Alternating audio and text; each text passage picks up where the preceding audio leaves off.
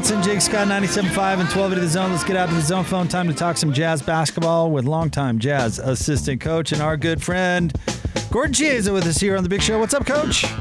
Jake and Gordon, I am doing well. Thank you. That is great.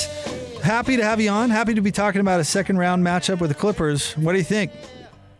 It's going to be an amazing series because there's so many storylines, Jake and Gordon, about the toughness of each team. For example, the Jazz last year losing the first round up 3-1, the resiliency coming back and knocking out the Grizzlies 4-1, and then the Clippers, who have been a nightmare over the years as far as losing some games, including also being up 3-1.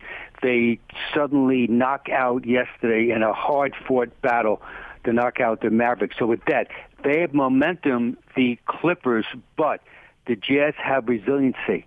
And so that's going to be the storyline as far as the mental part of it. But Jake and Gore, hey, just quickly, here's five things about the keys to the series. One, the Jazz must score over perimeter length.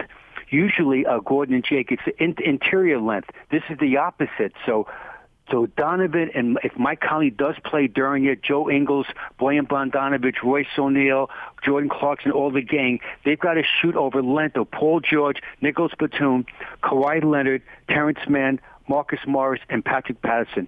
Two, usually speaking, Jake and Gordon, the physical team wins a series, but you just can't be crazy and foul all the time.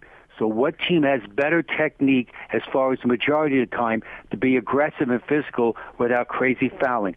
Three, the Jazz are an elite three-point shooting team. Uh, by the way, so are the Clippers. So the Clippers are first in the NBA regular season shooting accuracy three-point shots. The Jazz were four. The Jazz right now are second in the playoffs shooting three three pointers, and they've outshot the Clippers. So who wins the three point game? It should be very interesting. Four, bench scoring. So when the Clippers knocked out the Mavericks, the Clippers hustle players, Terance Mann, uh, they came through. Patrick Patterson, they they, they really played uh, they played well for their group. Also Luke Kennard, and so can George Niang. I know he's going to be a guest later on at five o'clock and twelve eighty of the zone. Can George Niang? Can Jordan Clarkson? Can Derrick Favors? Uh, can Joe Ingles be off the bench or not? Can they outplay those guys dramatically? And the last point is this is that what team is going to win the boards. So even though it's a perimeter type game, that there'll be a lot more three point shots taken. So who wins the foot race, Jake and Gordon? Not elevation rebounds, but but uh, speed rebounds off the floor to ignite their fast break. So those are the five keys. If the Jazz win this series, that there'll be a majority of those five topics we just talked about. They'll win most of them. So, Gordie, if you were planning a scheme to go up against the Jazz's offense and you had the Clippers personnel, what would you choose? Well, most times the question is going to be, Gordon, is do they switch one through five? In other words, the way the team is constructed, minus Reggie Jackson, who is the X factor for them as far as he's playing well, they're really a length team. And so Nicolas Batum, when Rudy rolls to the basket on that high pick and roll, and he and he, ma- makes that rim run, Batum has enough athleticism to play Rudy um, low up low on his body, but reach up in the air. Well, uh, Zubac, the other the uh, the big uh, player for uh, for the uh, Clippers, doesn't have the elevation to do that. So if schematically, the question will be, do the Clippers do they do they switch all the time and play their switch defense? And then from the Jazz point of view, can they drive the switch into usually a mid-range game?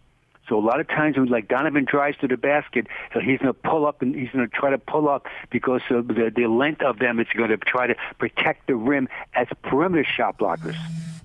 What do you think of Kawhi Leonard, uh, Coach? Where is he? Is he a top three player in the league? Top five? Top ten? What do you think?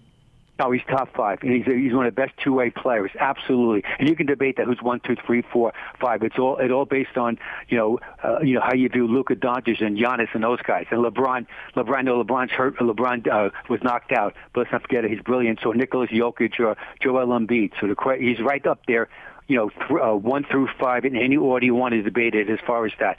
But what he, what he is, though, is that he's a big time performer. Let's not forget, you know, back in Game 7, he was great yesterday, but also Game 7 back on Mother's Day in 2019, he made that spectacular shot to knock out the uh, 76ers in, the, in, in Game 7. So he's a big-time performer. So the Jazz, so so uh, Bojan Bogdanovic, again, Royce O'Neale, they've got to attempt to slow him down by making him into a volume shooter versus what? A rhythm mid-range shooter. I know, Gordie, you said the Jazz bench has to show up. Is there a particular player that you think will play a key role in that regard? Who who needs to play well? Jordan Clarkson, it's so amazing, Gordon, is that he's the sixth man of the year. Hey, we love him. He's good. That guy's good. And but here's what happened though. Let's not forget. See Donovan's brilliance and Rudy's brilliance against the uh, Grizzlies. But here's some just quick mathematics with uh, Jordan Clarkson. He only shot 40.8 field goal percentage in the last round. That's the good part. He shot 23.8 from threes. So the question right now is he's got to really get uh, against length defenders. He's got to get separation without rushing his shot. So here's the reality as far as the visualization. Uh, Nick, Nick, Nicolas Batum's guarding him, and he's in the stance, and he's got length. Can Jordan Clarkson have enough um, separation dribble to take a, take a three point shot or a middle game to uh, shoot over length. Let's not forget that. Add to this, though. Against the Grizzlies, he's able to drive to the basket, and he shot 21 for 21 from the foul line. So his lack of percentage shooting wasn't as glaring because he counted punch that with the foul shooting. But against the against the Clippers' length, that's a huge factor. Coach, if you look at Donovan Mitchell's numbers throughout his career in the playoffs, they've gone up from the regular season. And we, of course, remember some special performances, not only last year, but in years prior. What does that say about a player whose uh, production goes up in the playoffs? He's maturing. He has the it factor. The bigger the stage, the better he plays. And he's absolutely a franchise difference maker.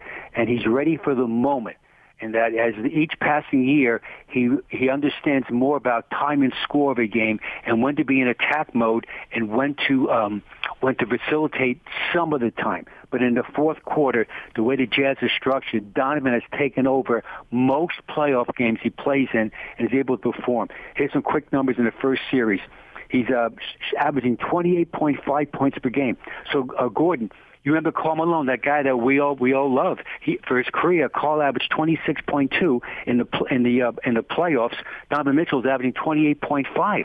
And so when you, mag- you use the magnitude of how good Donovan is in a playoff, it's spectacular.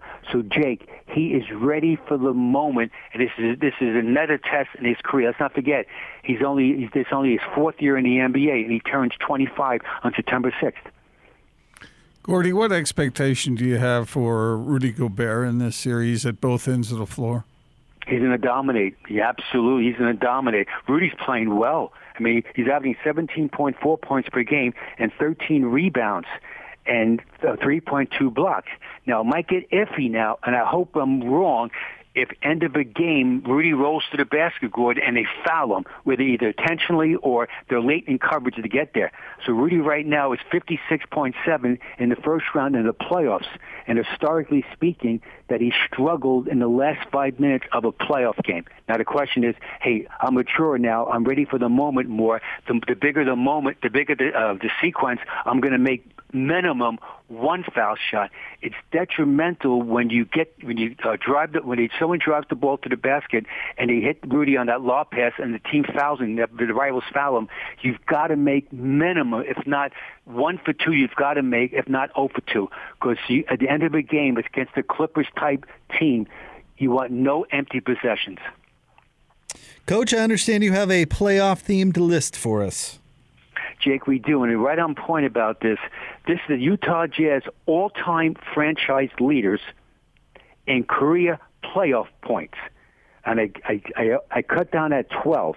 So this is a dozen of the all-time greatest Jazz franchise point scores.